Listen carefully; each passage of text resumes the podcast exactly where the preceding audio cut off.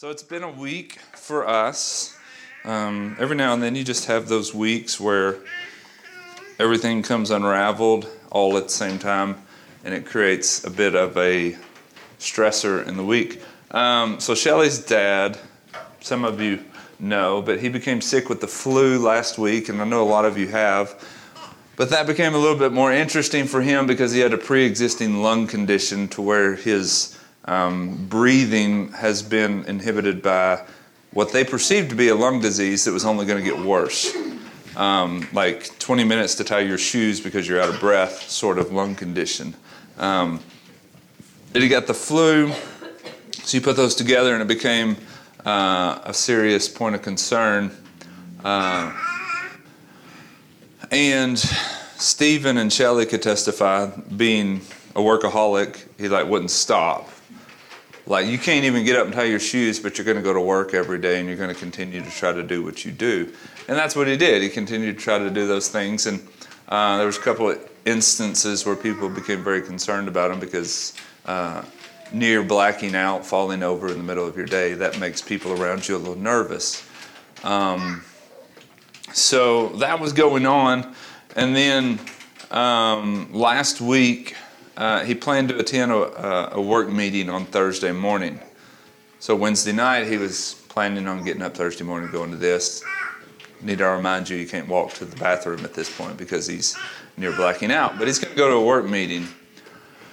And so Wednesday night, Shelly's mom is extremely restless due to anxiety over her husband who thinks he's going to get up and go do this thing in the morning, but he can't get up and walk down the hall.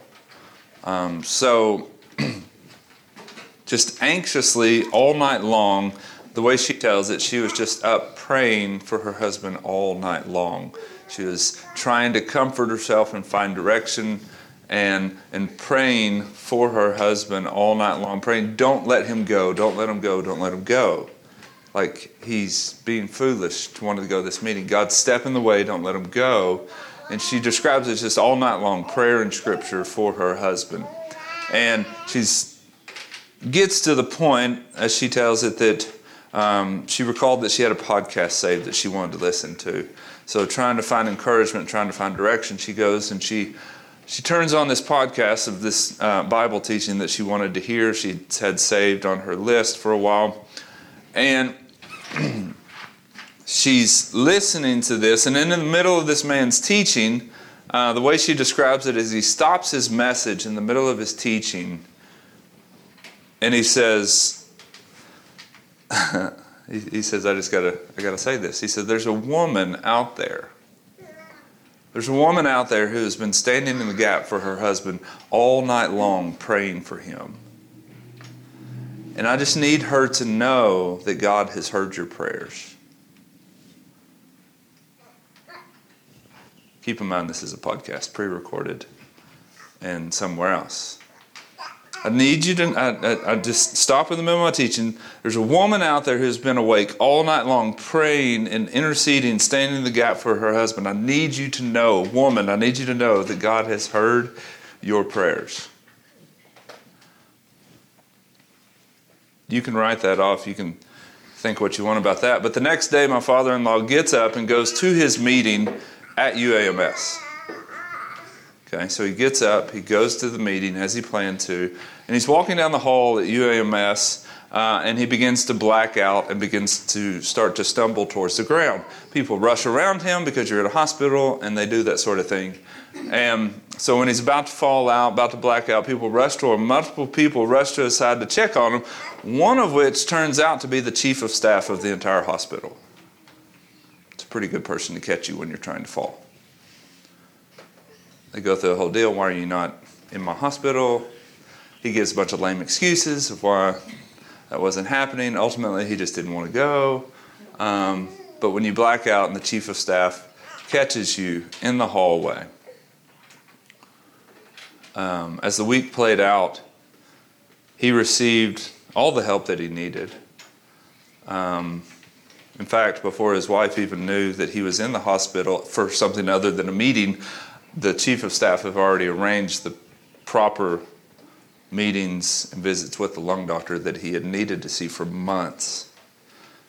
that lung doctor comes in. Turns out that they don't think he has a disease at all, but um, something that's environmental that can be treated and helped. Okay? I need you to know that your prayers have been heard.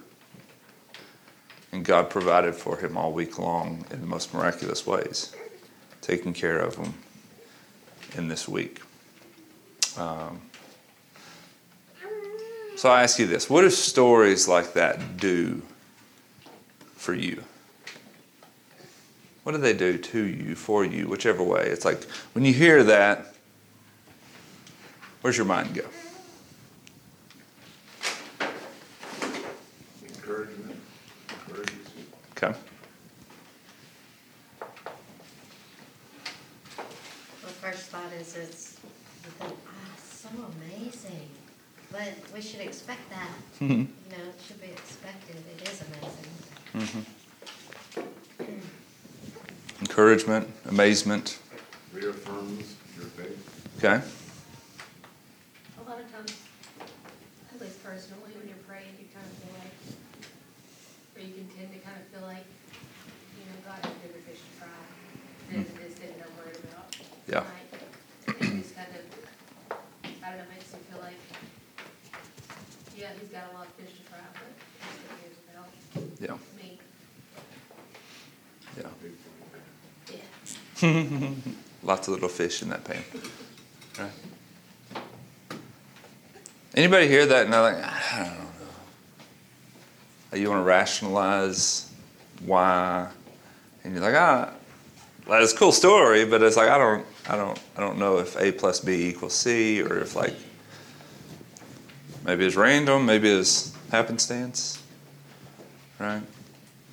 It kind of reiterates to me that God's plans are, our plan is not often the best, because if he had not gone to the meeting, which was hmm our plan, He'd have died in his not have house. gotten the Yeah, you just stay and deteriorate in your home. Yeah. That's... So here's my follow up question to you. And this is where we start our conversation this morning. Do you expect God to answer your prayers? And when you pray, do you expect that God's going to answer this? Maybe let me word it a different way. Do you think it's more likely than not to hear from or see God act on behalf of that request? Like when I'm saying, God, will you do this? Here's this. And I expect that it's more likely than not that I'm either going to hear from him or see him respond in some form or fashion. Do you have that expectation? Be honest with me. I think my expectation is more like hopeful, but not Okay. exactly expecting, you know what I mean? Okay. I ex- I expect a response, but I'm more like hopeful, like, I hope the response is what I'm like, I've got it already predetermined in my mind a lot of times. Okay. I wonder what, if it's actually gonna be what I think it is. So he's going to do something. Something, I don't know if it's where I'm at. or- May not be what I'm targeted towards, though. People have said for forever that God always answers prayer. Sometimes it's yes, sometimes it's no, sometimes it's not now. So it's like, eh, maybe he'll do what I want. Maybe he'll say no. or not yet. I mean, do you expect that God's going to answer your prayers? Put this way, there's, you know what it's like to be waiting on a phone call. Or like this week we had Shelly's sister and family coming to our house and our kids are waiting on their cousin to show up. And you're expecting that car to pull into the driveway. So what happens when you have that expectation that my cousin is coming to the house and we're getting ready for her and we're excited for her and we know she's coming and we're looking out the window and every car that comes by close to our house it's like that's got to be her because I know she's coming. And it's like every car, assume it's nighttime and you see headlights, it's like, there's Ava, there's Ava, there's Ava. And you're almost like offended that somebody else drove by your house when you're waiting for them. It's like, oh, I can't believe that wasn't her. It's like, because I know she's coming, I have full expectation that she's coming. And so, therefore, when you see the headlights, you assume that that's her because you know she's coming. Like, do you expect God to answer your prayers in that way? Have like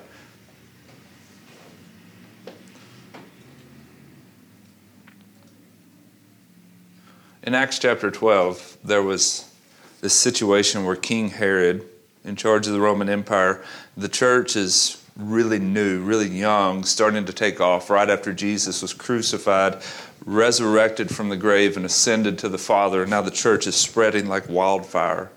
And Rome and the Jews didn't like that, so Herod begins to persecute the Christians. It says in Acts 12 that he, uh, he had James uh, put to death to try to stop this movement of the church, had James put to death, and he had Peter put in prison.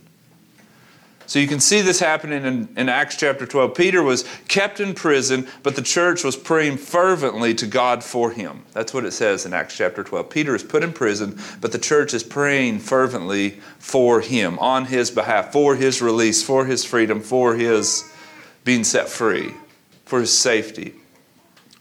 And miraculously, Acts 12 describes how Peter is set free from prison and he shows up knocking on the door of this prayer meeting. Keep in mind, this group of people on their face before God in this house saying, Lord, we give Peter to you. We want you to set him free. We ask you to protect him. We ask you to, to bring him back to us.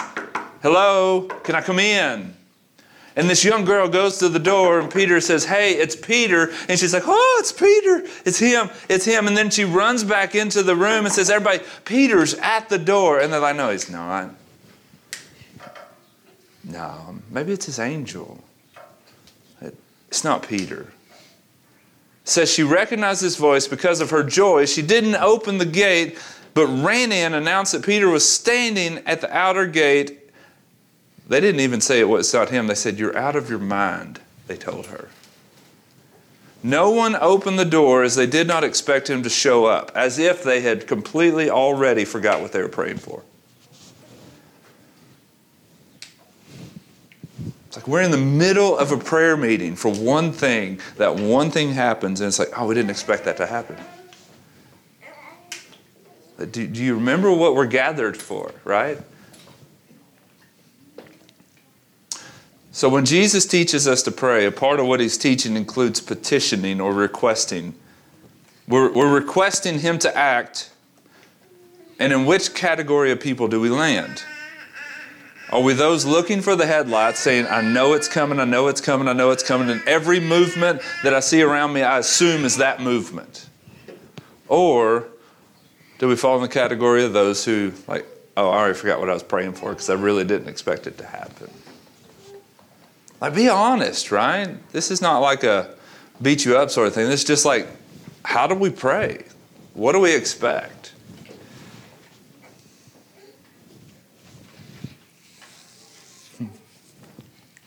Jesus teaches us in Matthew 6, he says, Our Father in heaven, when they said, How do we pray? Jesus said, Pray like this Our Father in heaven, your name be honored as holy. Your kingdom come. Your will be done on earth as it is in heaven.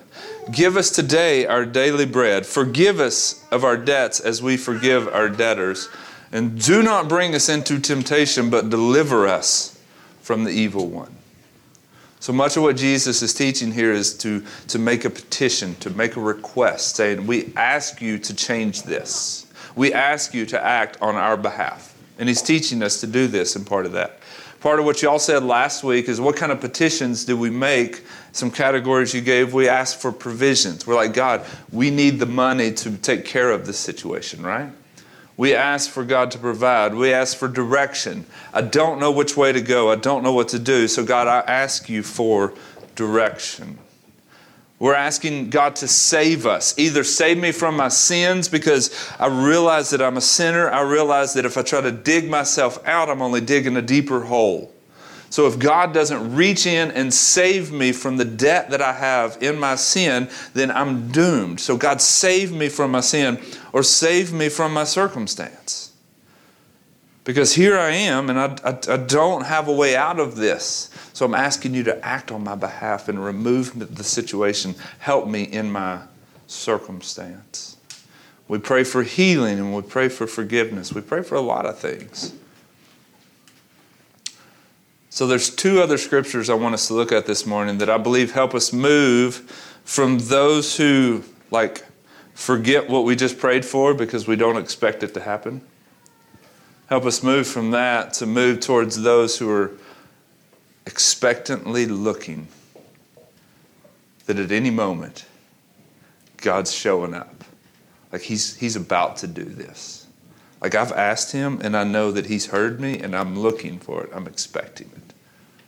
So there's two scriptures that I think will shift us a little closer to that. Let me ask you this question. What and we've talked about this multiple times, so what types of things cause anxiety in our life? Give me some categories. Doubt.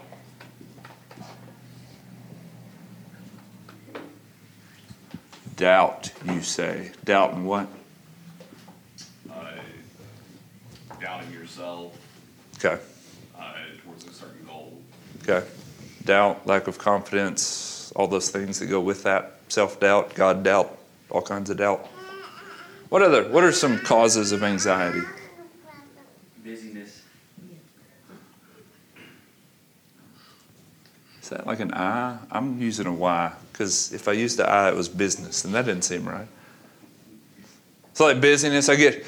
That's one of the things we always say that we need to have margin in our time. It's like if if I've got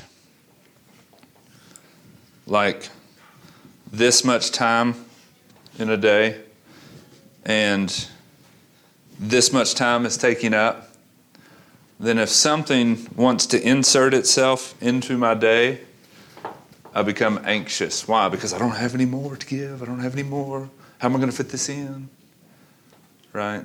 So that's why we encourage you don't use up all your time so that if either God wants to insert himself or there's an opportunity that you've still got time left in your day so that extra opportunities don't cause anxiety. Okay, so busyness. What else?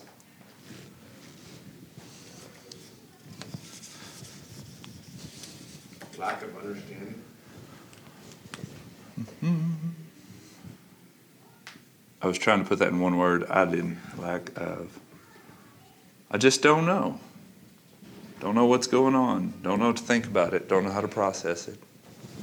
Creates anxiety. Okay? waiting. Waiting. Somebody to get there, Mm hmm. like your cousin. Yeah. Now my enthusiasm has turned to anxiety because they took longer than I thought they were going to. And now I'm waiting and this why is this taking so long? What happened to them on the road? Maybe they had an accident, maybe they're dead, maybe they're this, maybe they're that. I remember being little and my mom was always, she was late for something and I immediately thought mom was dead. Like my brain went straight there as a 10-year-old kid and I'm like, "Ah." Waiting does that to us. Let me give you one more. Really, I'm going to give you one. All yours are wonderful, but I'm going to tell you a story based on mine. So, another one is change. Change creates anxiety sometimes. Change uh, is a big anxiety creator, and expecting your first child is kind of like the epitome of change. Right? We had been married for how long? We've been married before we had Micah. Three years? Three years. So for three years we were married. We lived a block and a half that way. Man, I wish we still had that house. I could walk to church on Sunday. That'd be awesome. Um, so we're in this little house down here. Been married for three years, expecting our first child, and our whole world is going to change and never be the same. Shelly has always been anxious because of finances. She likes to have security. She likes to look at the checkbook and say, We are in control. We got this. So when finances, something like change, shuffles the finances around, Shelly has always had a tendency towards anxiety in that. Um, so when we're excited about a newborn baby, but she becomes anxious because that newborn baby has cost. And one of the costs that we had um, was baby furniture. I've told this story multiple times, but let me tell it in the context of this that Micah's on the way. We don't have baby furniture, and she's not going to sleep on my desk. Like, so we've got to shuffle our world around. And she's stressing a little bit about money, about the change, and baby furniture was today's source of anxiety. And Shelly's mom makes a comment Have you prayed that God would give you baby furniture? And Shelly's response to her mother's question was laughter. So, like, you go back to the Old Testament, and God tells Abraham and Sarah that you're going to have a child. And what does Sarah do? She laughs. We're too old for that. I'm past my prime. The same thing. Have you prayed that God would give you baby furniture? God's got bigger fish to fry. He's not worried about my baby furniture, blah, blah, blah, blah, blah. And she laughs about it. Well, when the dust settled, she was like, well, maybe I should. maybe I should pray for baby furniture. I don't know how this works, but I'm going to try it. God, would you give us baby furniture? Well, a couple weeks went by. Baby furniture was never dropped off on the doorstep of our house. So she went on J.C. Penney, ordered the baby furniture that we wanted online. It shows up. We put it together. We put it in the bedroom. Everything rocks on like normal. I believe it's the week after I assembled the baby furniture.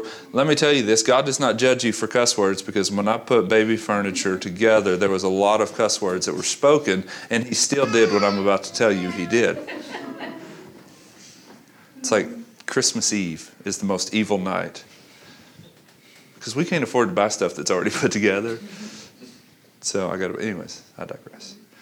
So we put it together, put it in the room, go to church the next Sunday. I'm serving in a church across the interstate, very much similar setting as this, um, young church. And, and we're serving over there. And we go to church, and there were two envelopes left at the desk of the church. Um, they had my name on the envelopes, but they didn't have any information about who they came from. And inside each envelope was a check. And when we put this check and this check together, they equaled the exact amount of the baby furniture that we had purchased a couple weeks previously. Like we had stopped looking. But when I showed up, the two checks, which were not connected to each other,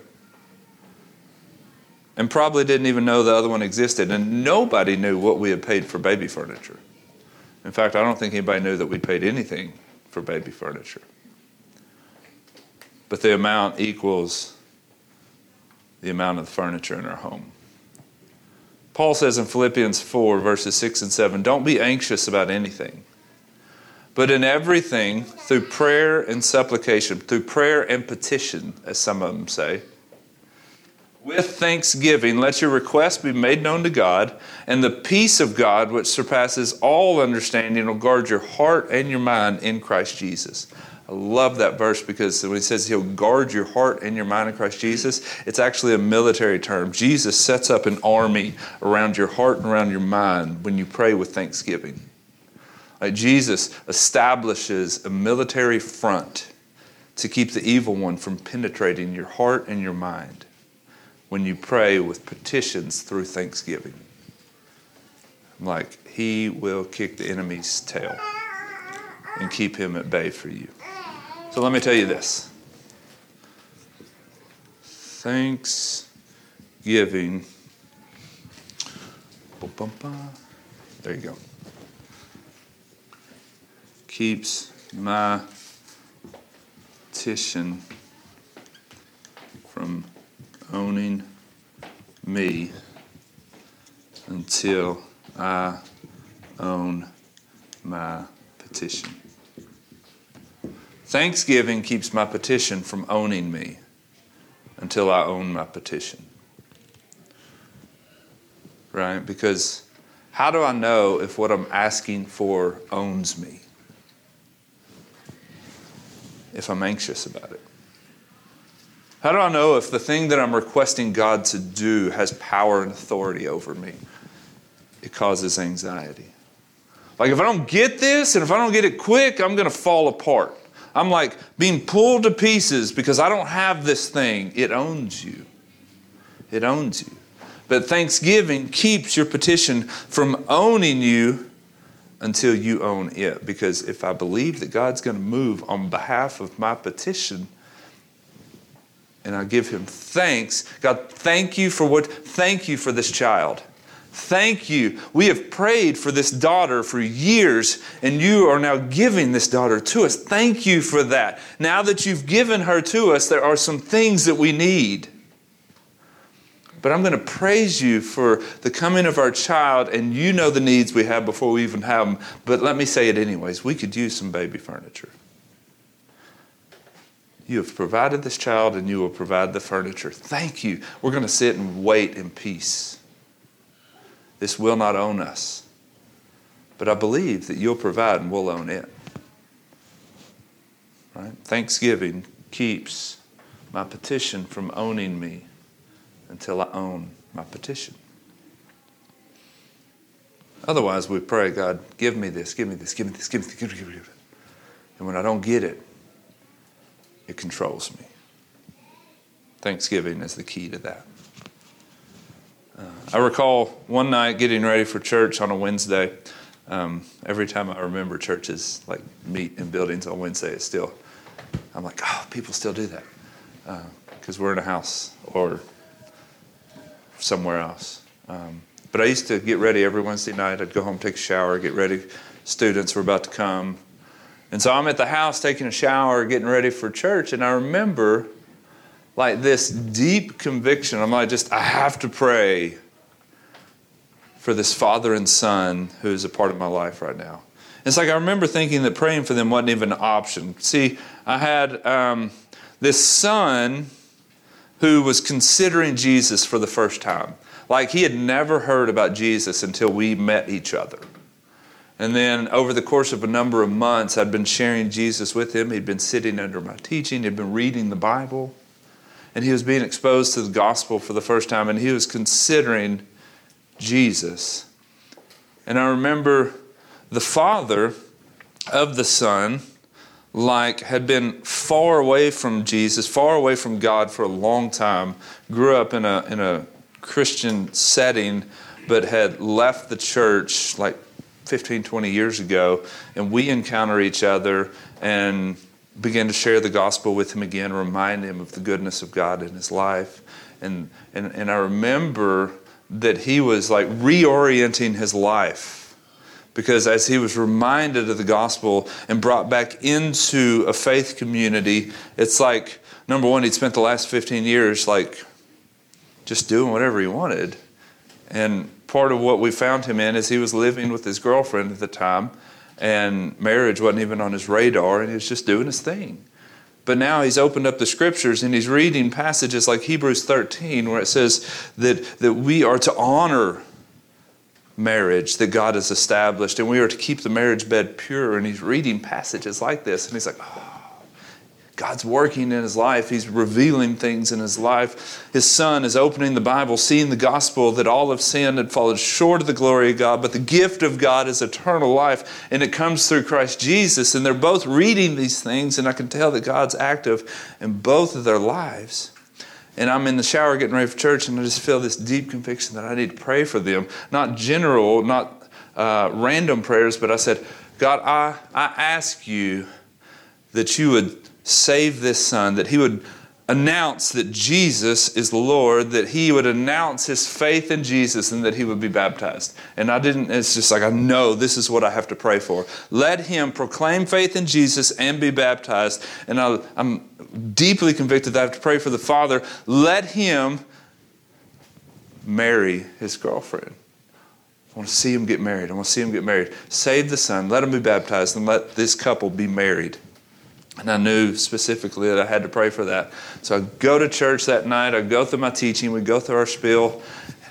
And as soon as I was done teaching, the son walks up to me and says, Hey, I want to be baptized. Like, I've prayed that Jesus will save me. I've, like he has, and I want to be baptized to show that. And I'm like, that's awesome. I didn't tell him, but I just prayed for you like two hours ago, like that very thing. And then as soon as he turns away and walks away, his father walks up because his dad used to come sit in our youth groups every now and then. And his dad walks up, he says, Hey, check this out. And it was a wedding ring that he was about to give his girlfriend. I'm going to propose to her today. And he put it back in his pocket. I'm like, What? I prayed for both of those things today. Like right before I came here, and both of them in an instant were fulfilled. These men were seeking after God, and when they perceived to be given an answer through Jesus, they chose not to doubt it, but they chose to receive it. Like when the Son looked at the scripture, it said, Jesus is salvation for the world, that I have sinned and I need a payment for my sin. I received that. I don't doubt it. And the Father, when he would read things about purity and when he thinks about honoring marriage, he's like, I receive that. I'm not going to doubt it. I'm going to receive it. And James chapter 1 tells us if anyone lacks wisdom, let him ask God who gives generously to all without reproach. I mean, when you ask God, God, I don't know what to do with this, I need your wisdom, it's like he's not looking at you saying, Dang, dude, hadn't you learned this yet? Hadn't you figured that? Why, why are you waiting so long? To, he's like, I'm not going to look at you like that. I'm not going to treat you like that.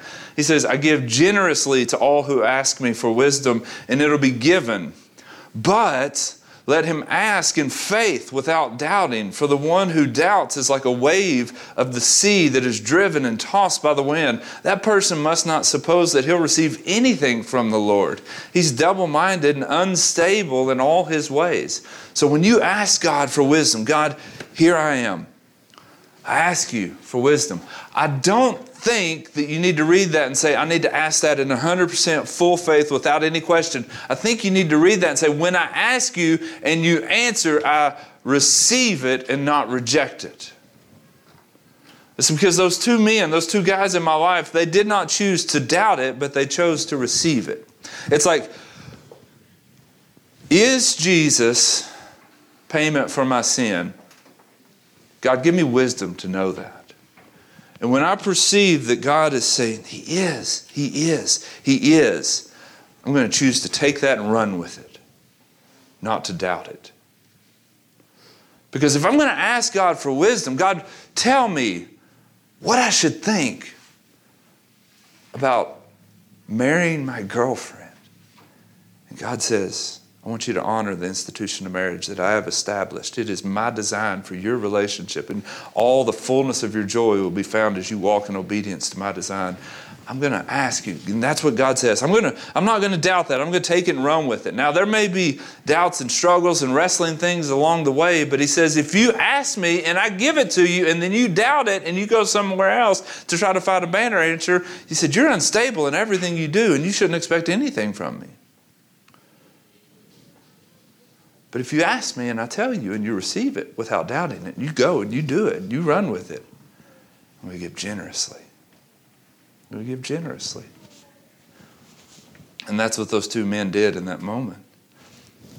when I was preparing for this message, like I said, my week was insane. So I prepped for this message last night. And as I'm sitting here studying and preparing for this, my phone dinged. Number one, I hate my phone dinging when I'm preparing for a message, but this one was ironic because my phone dinged and it was a friend of mine named Tony. Tony's in leadership at another church in our community. And Tony, uh, part of that leadership, he said, We pray for other churches like every Sunday. He said, It's just part of what we do. And he said, I wanted to ask, is there a way that we could pray for City Church tomorrow morning? I'm like, Whoa, that's ironic because we're talking about prayer, right? Um, so I told him some exciting things that are going on in our church family and in our city. And I told him this I said, many of us are on the threshold of like new faith and life changing faith decisions. Like we're just like, we're here.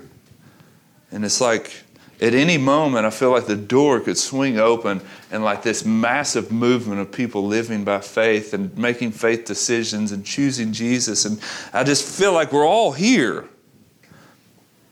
And at any moment, we could all be there and just all oh, just living by faith and taking these miraculous life changing steps as we choose Jesus or as we choose to obey Jesus and other things. And I just asked him, I said, Would you agree? Would your church pray for the Spirit of God to move in a way that, that helps us to do that? Because we're on the verge of seeing something really incredible take place. he said, I'll do that. I'll do that. So here's the deal.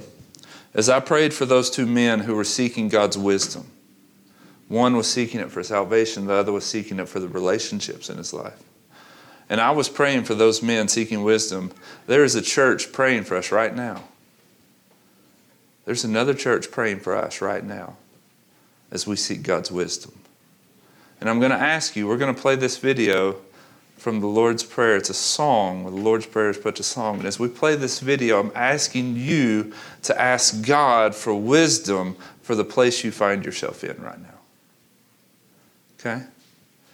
For where you are right now, where you find yourself in your life right now, and you're on the threshold of big moves that take faith, big moves that take boldness, big, big moves that take God giving wisdom, you receiving it and running with it. Not doubting it, but taking it and saying, God, I receive what you say, and I'm going to go. I'm going to ask you to pray as we, as we play this video. You don't even have to look at the video. Close your eyes, bow your head, do whatever you do, and just say, God, here's where I'm at, and I'm asking you for wisdom. And we know that there's a church across town interceding for us, praying for us right now. And they're asking the Spirit to speak to you right now. And you're asking God to speak to you right now. And we believe that God, when we pray, God moves, God answers, God does things. So we're going to ask, and then we're going to look like we're waiting for that car to show up at night. We're looking for the headlights. We're waiting on God to speak. And when we perceive that He has answered and He has directed, I ask you to receive it with faith and not with doubting. Because if you lift this to God and you say, God, here's where I'm at in my life. I need, I need some direction right now. I need your wisdom. And if He speaks and you doubt it and you don't receive it, He says you shouldn't, you shouldn't expect to receive anything else. He calls us unstable. But if you'll receive it and not doubt it, I think you should expect to see a lot more as you walk in the wisdom and the counsel of the Lord. Okay? So we have another church across town praying for you right now. And I'm going to ask you to pray like James says in James chapter 1, verses 4 through 8. Pray for wisdom. God gives generously to all who ask. It'll be given to you. But let's pray with faith, not with doubting. When He speaks, let's receive it. For, for where you are in your life, for what stands in front of you.